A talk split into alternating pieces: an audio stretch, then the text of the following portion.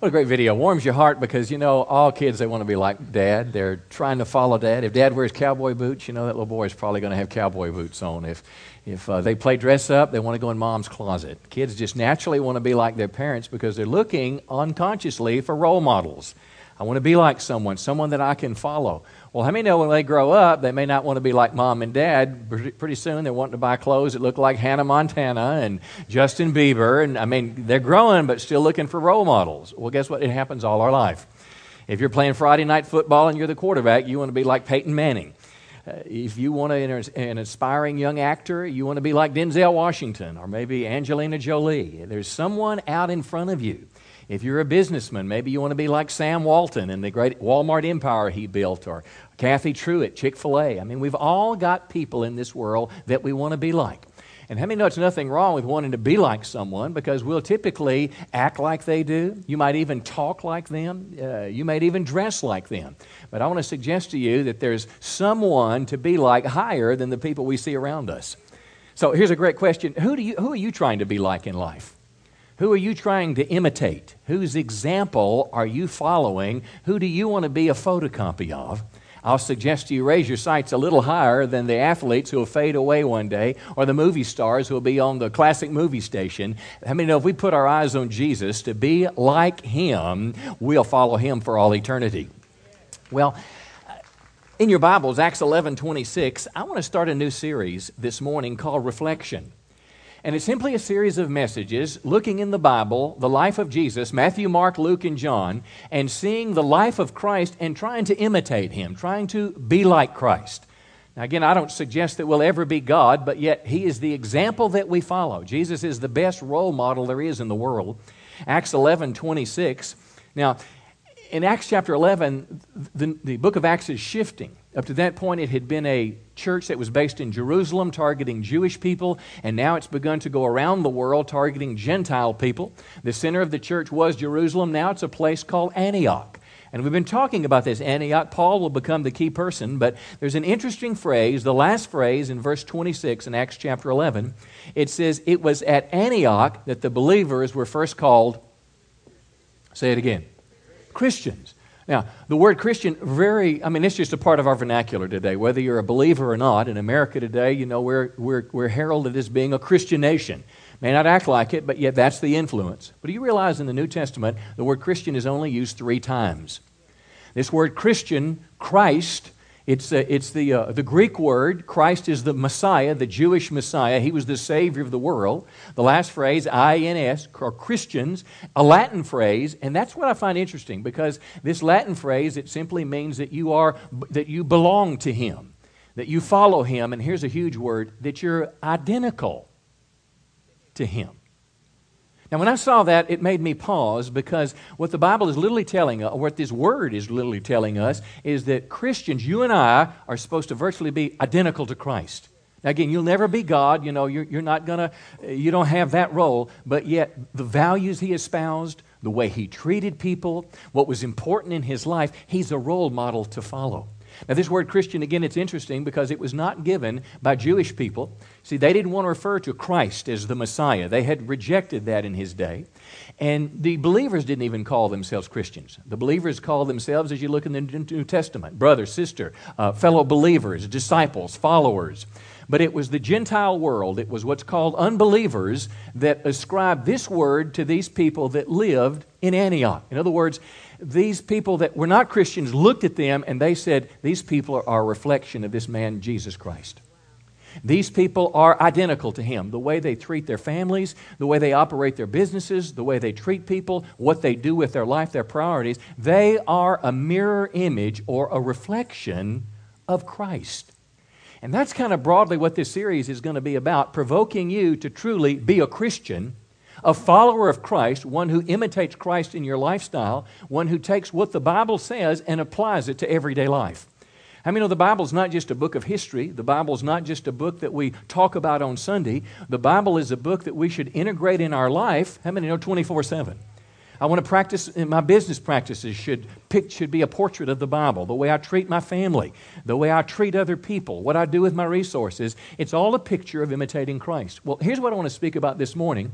The subject I want to tackle this morning is what Jesus talked about how we treat other people, and he called it the golden rule. Now, I bet you were taught the golden rule or heard it when you were a child. What's it say? Yeah. Yeah. Now, that sounds pretty easy treating people the way that I want to be treated, but when you get into it, it gets a little challenging, doesn't it? We're, we're going to explore this. Let's begin in Matthew chapter 7 this morning as we talk about the golden rule. And I want to go deeper in your life this morning.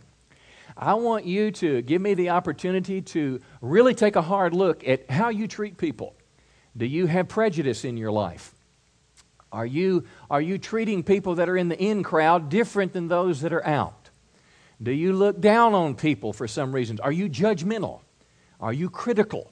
How do you treat people? Because this is huge. Jesus is basically going to say, you can take this in everyday life and you'll meet people all day long. You'll have business transactions. You will deal with your family. And if you will simply pause and ask this question, how do I want to be treated if I were in this situation? That's the way you treat them. Matthew chapter 7, Jesus and the Golden Rule. Now, mind you, Matthew 7 is a part of what's called the Sermon on the Mount. You've heard of the Beatitudes. It's probably the greatest message that was ever given to humanity in terms of how we should live and behave. What's important, the values. Well, Jesus gave this. In Matthew chapter 7, Jesus is talking about the famous verse that says, Don't judge lest you be judged. And then he talks about our enemies, he talks about the way we treat people. And here's the verse Matthew 7, verse 12. Jesus said, Do to others what you want them to do to you. Jesus said, Do to other people what you want them to do to you. And then he kind of summed it up in an amazing way. This is the meaning of the law of Moses and the teaching of the prophets. In other words, Jesus basically said, If you'll take the golden rule, that's what this portion of the book means. Now, the New Testament wasn't yet penned, but what he's basically saying is this is the big picture. He summed up the Old Testament. He felt so strongly about it that he also made this idea the second great commandment. Remember when Jesus was often asked, What you must you do for eternal life? What's the most important commandment in all the Bible? And he said that we're to love the Lord with all our heart, all our mind, all our soul, and all our strength. But then he said the second is just like it. He said, Love your. So he summarized the whole Bible by saying, Love God in the fullest way you can, and then love your neighbor as yourself. Now that's real easy to do, but can I tell you, it's downright hard to put into practice. I'll tell you a little funny story on me. I love kids. My wife won't let me have any more, so I kind of adopt kids that'll, that'll like me and befriend me. And uh, I like little kids. That little age, about three, four, five year olds, you know, they're innocent, they're loving. Well, I've got this uh, one little girl. She's about four, and she was a little distant, so I've been trying to really befriend her for quite a while. And, and finally, she came up and she'd give me a big hug and she'd say, I love you. And of course, my, my heart melted. But the next day, I see her and I'm waiting for her to greet me, and she said, I'm not your friend. I'm not like you. And something welled up inside me that wanted to say back to her, I'm not like you either. She's four. I'm 54. And I'm not like you either.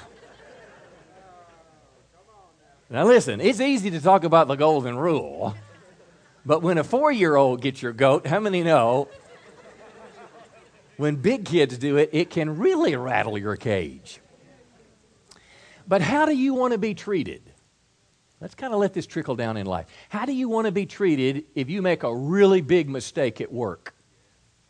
I'm talking about the kind that just, you know, everything stops. Let me give you a little funny story. It's true. My wife and I, I, in the Navy, I moved to California, ended up there and married the preacher's daughter, so naturally had to stay a while. And we were in our early 20s, and we had a, one of the staff's job was when we baptized on Sunday, like we'll have a baptism at the end. It's a baptism weekend for us today. We're supposed to baptize 11 people at the end of our service. You know, we baptized uh, four last night, two this morning. We do it any service, but this is a special weekend. Well, anyway, in that church, uh, one of the staff members had to turn the baptism on on Saturday night to fill it up with water. And of course, we didn't have a cut off, shut off valve that would make sure the water cut off when the level got high enough. And my wife's cousin, was on staff, and it was his job to turn the water on. Well, guess what happened? Sunday morning, we get to church, and there's two inches of water in the floor. Now, think about this is your big day, and I mean, water is just cascading off that baptism towards the front. How would you like to be treated if that were you? Fire department's there, you know, and all that sucking up the water. I mean, it's a mess. And how would you like somebody to come up to you? Who did this? Who was so stupid to leave the water running? Do you know? I bet he's going to get fired. Well, it worked out good for him, but he's the pastor of that church today. But well, how do you? How would you like to be treated if you do the big stupid? Let me ask you this question: How would you like to be treated if you just got out of jail? Been coming to church before, people know who you are, people seen your orange jumpsuit in the paper, and you show up at church on Sunday.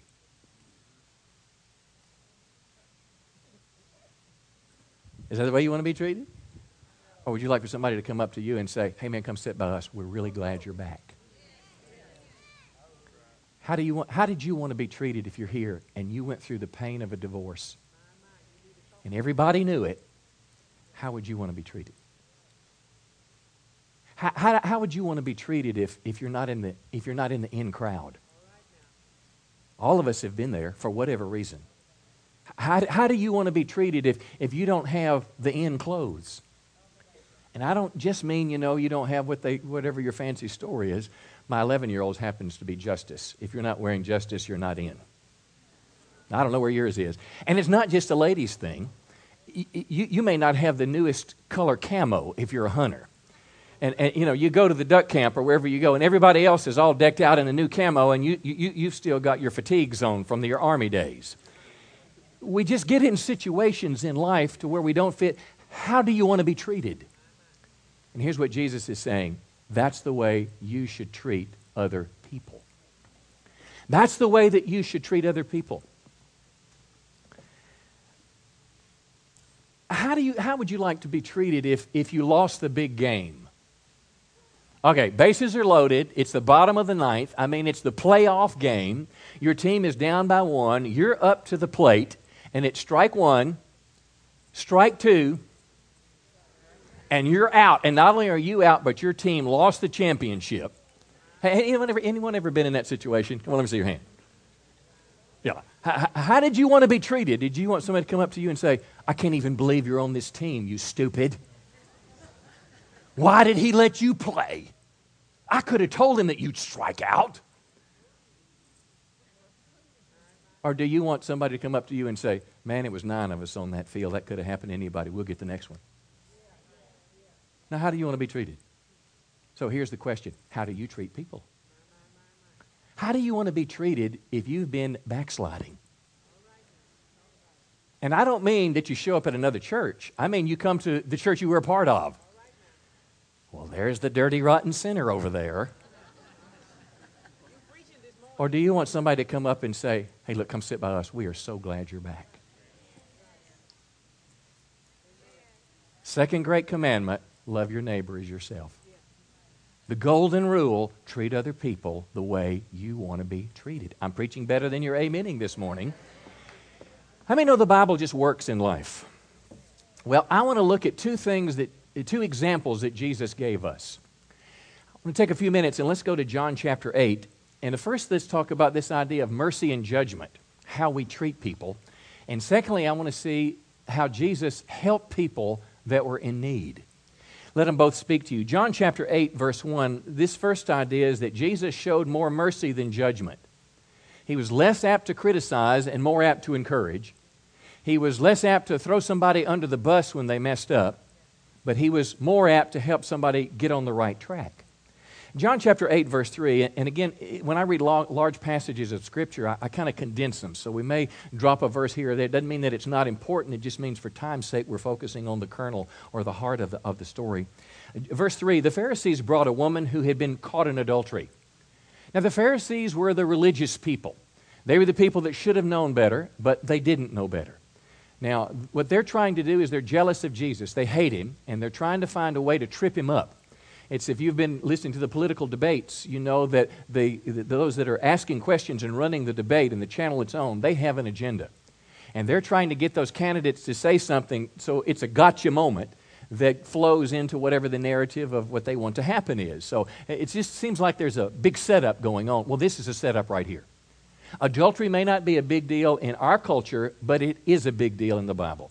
How many know God values uh, an exclusive relationship between a man and a woman? It's called marriage, and it's a place that's sanctified and it's holy all our days. But the fact is, adultery happens. And don't look at me like you're that righteous now because Jesus didn't say it was just the act of adultery. Jesus said, if you're thinking the thoughts, please don't raise your hand. You'll look too guilty on this one. If you're thinking the thoughts, it's just the same. Yeah, laughing is better at that moment. Yeah. All right. Sometimes preaching becomes meddling. But I, I would rather have someone take the Bible and integrate it in my life than let it just be abstract and out there. Because one day we're all going to stand before our life and give an account to God. One day God is going to ask us questions and our life is going to be on display. So, uh, my, one of my things that I really try to do as, as your pastor is make the Bible relevant for today. Through, whether it's different translations or examples or things, but I hold the Bible in the highest esteem. I believe it is the inerrant Word of God. I don't believe it's just stories that were for yesterday, but it's truth for today. I, I don't believe the Bible is filled with suggestions. Moses didn't give 10 suggestions, he gave 10 commandments. Uh, I, I, don't bring the Bible uh, down to my level. I want to bring my level up to those standards. And I don't do it because I have to or I'm scared of burning in hell. I love Jesus and I want to please him. And, and Jesus said, If you love me, what will you do? Yeah, it's in there. If you love me, obey my commandments. Well, anyway, verse 4 they said to Jesus, Teacher, this woman was caught having sexual relations with a man who's not her husband. Now, the law of Moses commands we stone to death every woman who does this. But what do you say we should do? Now, they were right. The law of Moses was, very, it was a very harsh punishment. I mean, sin carries a harsh price tag. It's not popular in our world today. But sin is so serious, listen, that Christ came to the cross to pay for sin so we could be restored to God. Sin is so serious, it would cause a person to spend eternity away from God in a literal place called hell. Well, what do you say we should do? And again, they're not asking for information, they're trying to trip him up. Well, verse 7, Jesus said this. It's, it's classic. And here's what I want you to see is Jesus was quicker to show mercy than he was judgment. Now, we're talking about the golden rule. We're talking about how we treat people. So he was quicker to show mercy rather than judgment without bringing the law down. He didn't want to dishonor the teaching of the Word of God, of the Bible, but he wanted to honor that, but at the same time, he was more concerned with getting that woman on the right track than he was with punishing her. Now, this is a powerful thing. It's the way we treat people. In verse 9, of course, you know the story here. Jesus is kneeling, he's writing on the ground, and they're looking at him. Verse 9, those who heard Jesus began to leave one by one, and he's left alone with the woman standing before him. So Jesus raised up again. Woman, where are they? Has no one judged you guilty? So now the accusers have all left. It's this woman that seems clearly repentant. And she answered, No one, sir. And Jesus said these words I also don't judge you guilty. You may go now, but here's the big thing sin no more. So Jesus kept the standard, but he said, Listen, I'm going to act with you towards more mercy than judgment. I'm going to be less critical and more forgiving. I'm going to be less throwing you under the bus when you mess up. And, and, oftentimes people control other people that way. We either throw people under the bus, we threaten to throw them under the bus, you know, that's the counsel our president received recently. He's supposed to get rid of the team that's there because the polls are down. It's their fault. So just get rid of people. Now, listen, how are you treating people? Better question How do you want to be treated when you mess up? Do you want to be fired? Do you want to be divorced? Uh, do, do, you, do you want to be kicked off the team, made to go to the back of the line every time you mess up? Or is there something inside you longing to, for forgiveness and another chance. Longing to be treated right. Now, this doesn't, this doesn't imply that a Christian can't fire somebody. How I many know sometimes you need to get fired? It's just true. Sometimes your performance is not consistent. You're the wrong person for the job. But how many know you can fire someone and let them walk out with dignity and honor? Or you can just throw them under the bus and put their stuff in a box and throw it out on the door and laugh at them as they go. I'm telling you, it, what I'm saying does not negate the fact that sometimes criminals go to jail, and I may know oh, that's in the Bible as well. But yet we can do whatever we do is we treat people in a God honoring way. And here's the question How do I want to be treated? How do you want to be treated when you mess up? Do you want more judgment or do you want more mercy? Yeah, every one of us in this room do. And I'm just suggesting to you that the people in your world, when they mess up, and I don't care what it is, how are you going to respond to them? See, this is where Christianity meets the road. When the four year old looks at you and says, I'm not like you, I'm not your friend. And how about if it's in the parking lot and there's a parking place? Come on, it's got your name on it, right? And you're waiting for the car to move out. And just when you get ready to move in, somebody else zips in front of you. Some advice don't pull out your pistol. That does not warrant that response. But what do you do when they're there? Now, they know that they've messed up. Oh, well, uh, they know that they didn't. What are you going to do? You going to wave at him with your middle finger? Come on. Or, or is your Christianity enough to motivate you to go by and catch him eyeball to eyeball and said, God bless you, man, have a great day? That problem is easily solved if you will just park on the farthest place in the lot. You'll never have competition and you'll get more exercise. Listen, some of you, you'll drive around for 15 minutes looking for the parking spot by the door and you're getting, your blood pressure's going up the whole time. And then you're in a hurry to go to Walmart so you can go to the gym. I'm just saying, park by the street.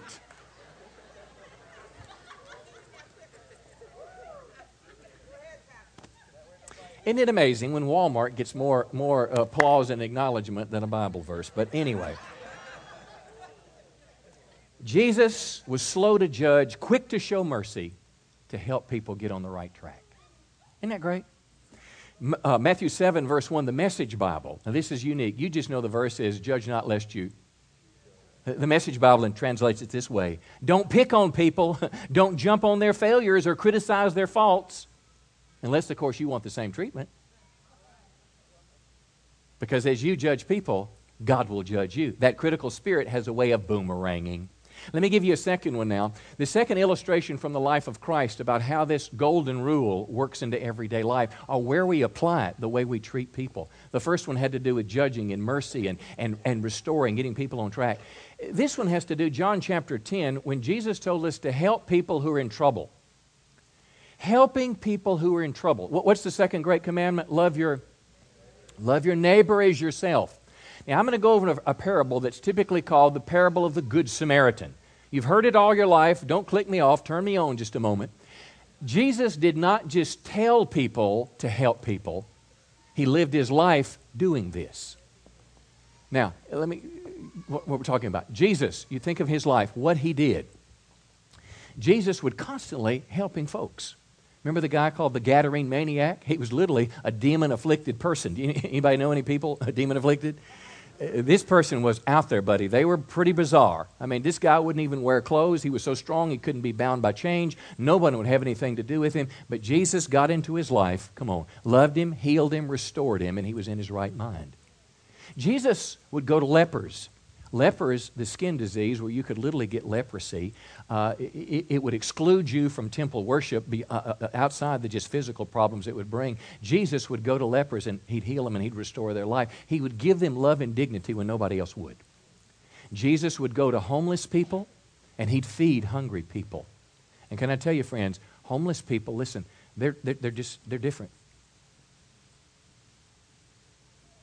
Now, I realize there's a professional poor. I realize there's a lot of people that have mental problems that are on the street, but there's a lot of folks that, that, that, life has just treated them pretty rough. Uh, uh, uh, if I can just get very real with you, I'm telling you, last night we had somebody come to church and uh, they smelled bad. My daughter caught me and said, Daddy, what is that? And I'm just telling you. They need some help. They may not even be aware of it. But I'm telling you, I could tell this person had medical problems. I could tell they didn't have any money, and they had just reached the bottom of life. What do you do with somebody like that?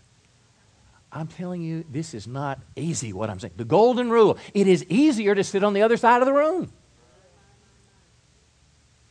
Kind of hard to go to somebody. If you've ever, listen, you ever been in a nursing home? And I don't mean the ones, the high dollar one. I, I mean, have you ever been in a nursing home that, that uh, it just smells like death and bowel, and it just it just smells. It just it's hard. I'm telling you, it's hard for me to go there. But somehow the golden rule has to take us there. Somehow, somehow, somehow, we have to. This is what Jesus would do. Jesus would help people. He was with the tax collector, he was with the prostitute, he was with the sinner. So, with that background now, Jesus tells a story called the Good Samaritan. And mind you, he's telling it to religious people. And the way the story unfolds, Luke chapter 10, verse 25, a, a, a teacher of the law asked Jesus, uh, How do you go to heaven, basically? What do you do for eternal life? And of course, Christ gave the two great commandments love the Lord, all your heart, mind, soul, and strength. And the second one was not how you go to heaven by good works, but it was a picture of what true Christians do. And he said, Love your neighbor as yourself. Love your neighbors yourself. Well, the guy, the Bible says he wanted to justify himself. So he said, Who is my neighbor? How many know that's going to be a gotcha moment with Jesus? Who is my neighbor? And here's the deal you don't have to go looking for people that are in trouble, they're just going to show up in your world. You don't have to just dedicate a night a month to go to the homeless shelter. They're there, and, and we feed at the homeless shelter, but they're just going to sh- come in your world. People that are in trouble. You know, it's not just the street person. How many know the wealthiest person in Texarkana may come a day in their life when they're in trouble? They may get divorced. You know, they may have, they may go bankrupt. People get in trouble. Well, the man asked Jesus, Who's my neighbor? In verse 30, Jesus replied with a story. Now, this is a gotcha story because he's trying to convict these Jewish uh, people who are living a hypocritical life. He's tra- Jewish man was traveling and he's attacked by bandits. They beat him up, left him dead beside the road. In verse 31, a priest came along. Religious man came along, a pastor, a preacher. When he saw the man lying there, what did he do? The opposite of what the uh, uh, golden rule would do. He went on the other side of the road. A temple assistant or a Levite, same thing. Look at him lying there, but pass by on the other side. Now, we don't know why he did that. We do know this route from Jericho to Jerusalem was filled with trouble. Bandits hung out there. There's no stoplights. Come on, there's no policeman that you can call. How many know if they beat him up, they could beat me up? And it's a good thing to look out for yourself in today's world. Everybody said? Listen, so you, they could have been protecting themselves. We don't know. It could have been in their religious service, if you were around a dead person and this person appeared dead, you would become unclean and you couldn't serve in the temple. So it could be religious motivation. Uh, we don't know what it was, but Jesus is going to make a statement is this people are more important than rules. He's going to say, people are more important than the rules of religion. You know, maybe, I have heard of people that went to churches and uh, their dress didn't fit. So you need to go somewhere else. That's why in our church, listen, I hope people dress in all sorts of, I mean, wear a tie, wear a suit, don't wear a tie, don't wear a suit. Uh, you know, w- w- dress comfortable, wear blue jeans, but just be modest. But sometimes our religious rules of dress can keep people out of church. And, and, and, and how many know, listen, if you don't have the money to dress the same way, that shouldn't keep you out of church. So you get in the middle of this, and a despised Samaritan. Now, Samaritan, this is tackling the prejudice of the day. The Samaritans were north of the Jerusalem area. During the period of the exile, when, when the Israelites had to go in captivity, they left some there to tend the property. Uh, they brought in non Jewish people, and they intermarried, and they became half breeds. And there was a prejudice. I want you to think of the prejudice that goes on in America today. I wish I could tell you that with an African American president, racism is diminished in America. I think it's worse. And, and it just seems like some people use that to foster an agenda. It's real. Every one of us in this room have probably been involved in some way with prejudice, either on the giving end or the receiving end. Everybody said? Listen, it's a tension between black and white, but it's not just black and white, and it's not just well, whites to blacks, it's blacks to whites. Come on, we've all got our names that we call each other. The Hispanics, the same dynamic, and Orientals, the same dynamic. So you just picture a picture of prejudice and people not fitting, and a despised Samaritan comes along. He saw the man, felt compassion. He went, he went to him. And that's the key to help people. Just go to them. Even if you don't know what to do, you go to them.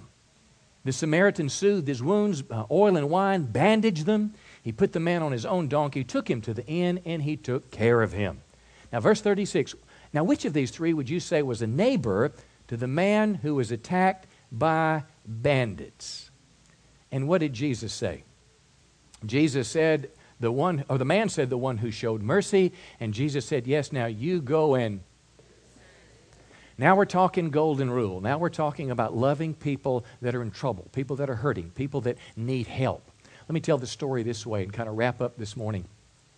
You're going to uh, Fort Smith up Highway 71. Pastor Nick, why don't you come, come, come help me out?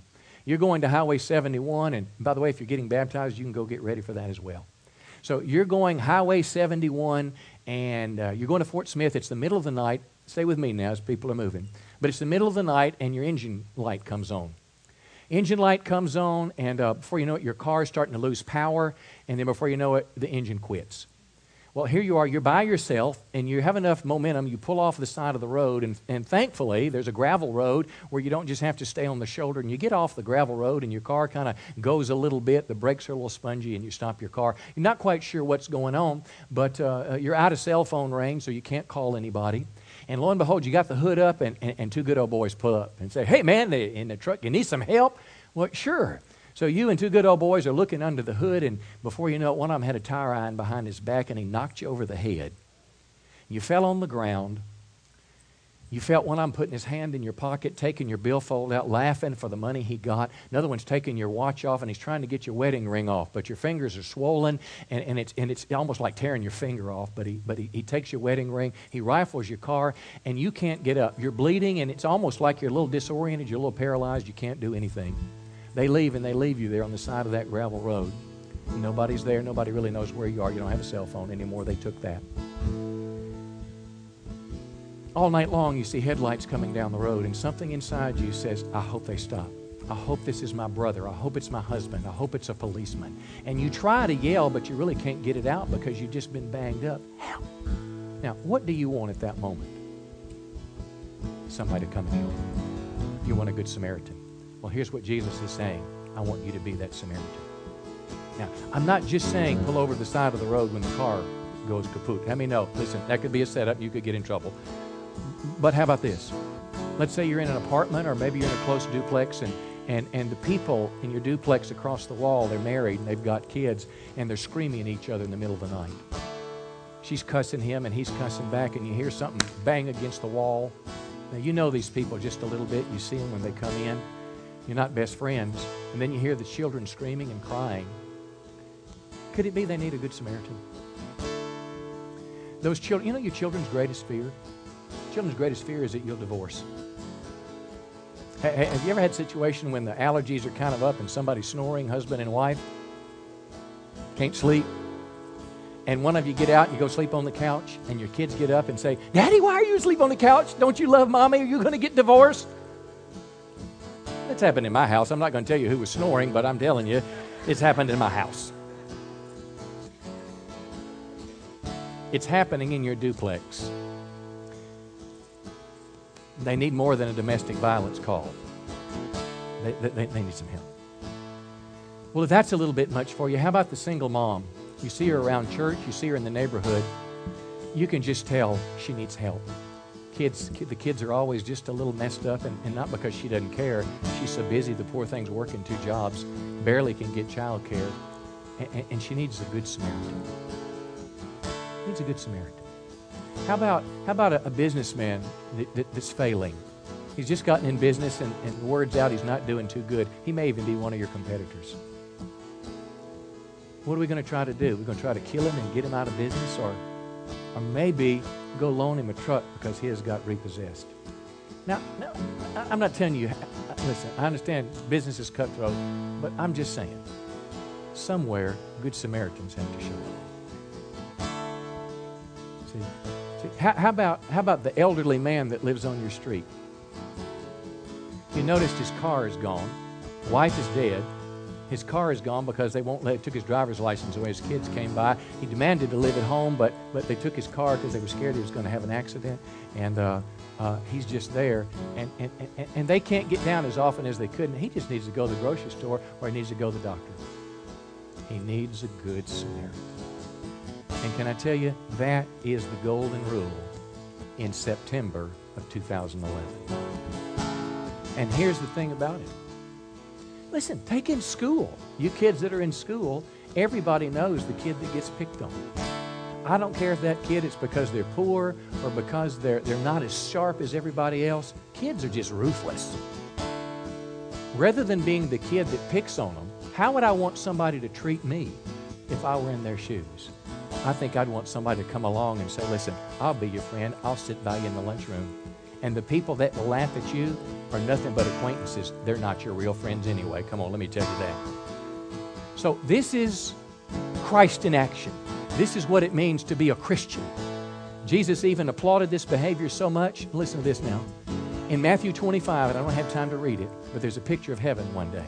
It's a classic to go and read. And Jesus has taken every person that's ever lived on planet Earth and he separated them in two groups. Two groups of people. One that's going to spend eternity in a real place called hell, and one that's going to heaven. And they asked the question, why are we over here in this right group? Why are we get to go to heaven? Jesus made some startling statements. Jesus said, When I was hungry, when I was naked, when I was in prison, you came to visit me. And then Jesus said, Whatever you did to the least of these, you did it to me. When I was an elderly man and needed a good Samaritan, when my car was broken down, when I was the rejected kid at school, He went along and decided to help me. And somehow, Christ's affinity for people is so great that he said, Whatever you did to the least of these, you did to me.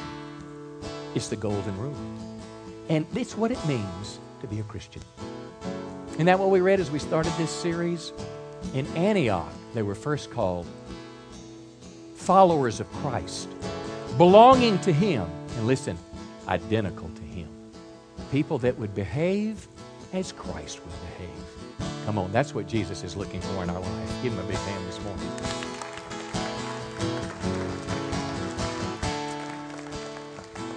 I want to ask you a question. What has God been saying to you in this message? Would you bow your head just a minute? This is a personal time for you to put it into practice. The Bible tells us not just to be people that hear the word, but be people who do it. So I wonder if God is talking to you about how you're treating people.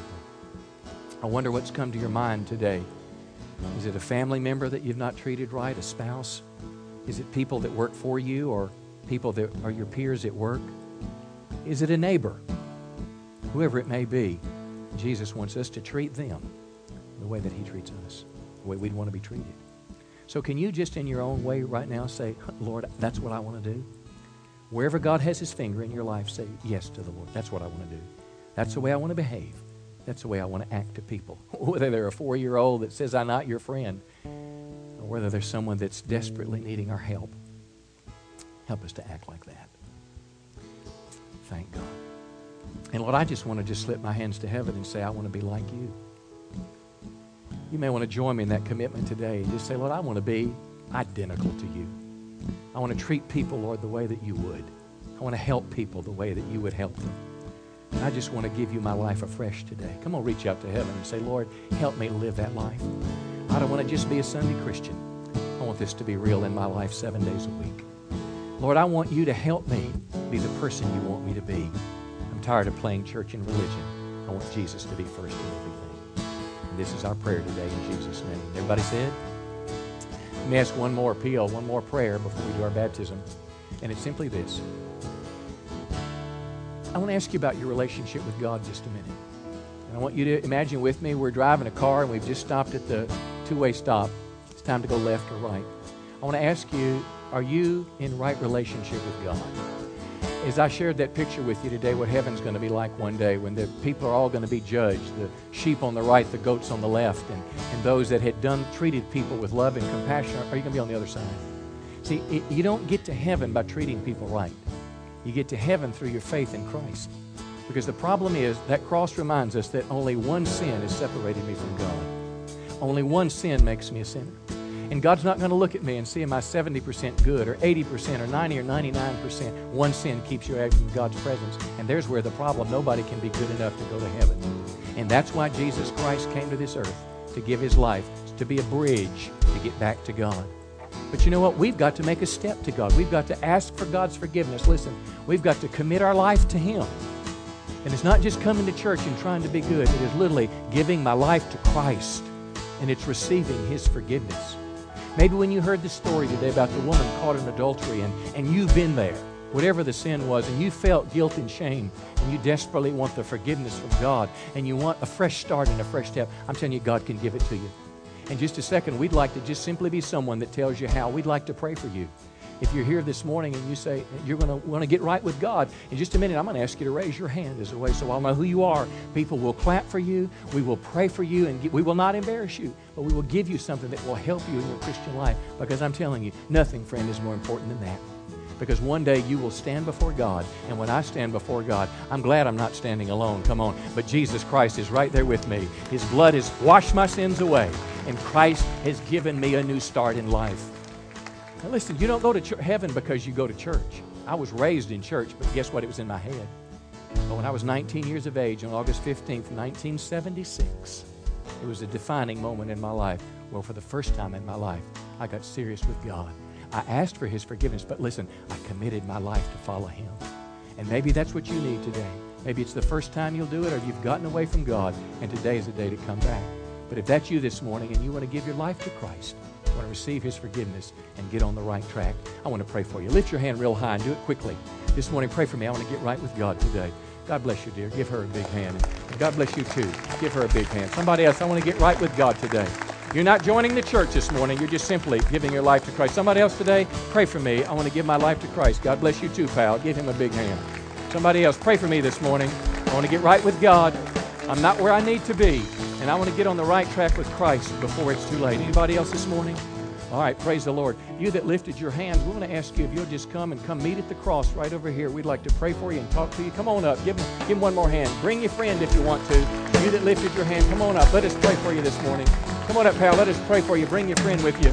God bless you, girl. Somebody will meet you right here and talk to you. Want to give you something to help you get on the right track. Because God cares about you very, very much. Praise the Lord. God bless you, pal. Somebody go right over here with me. We're going to do a little baptism. Amen. Amen. Hallelujah. Well, let's stand and give the Lord a hand clap. If you want to stick around for another song, we're going to worship another one. If you need any prayer at the altar, come around. Otherwise, God bless you. Bring people next Sunday. Amen.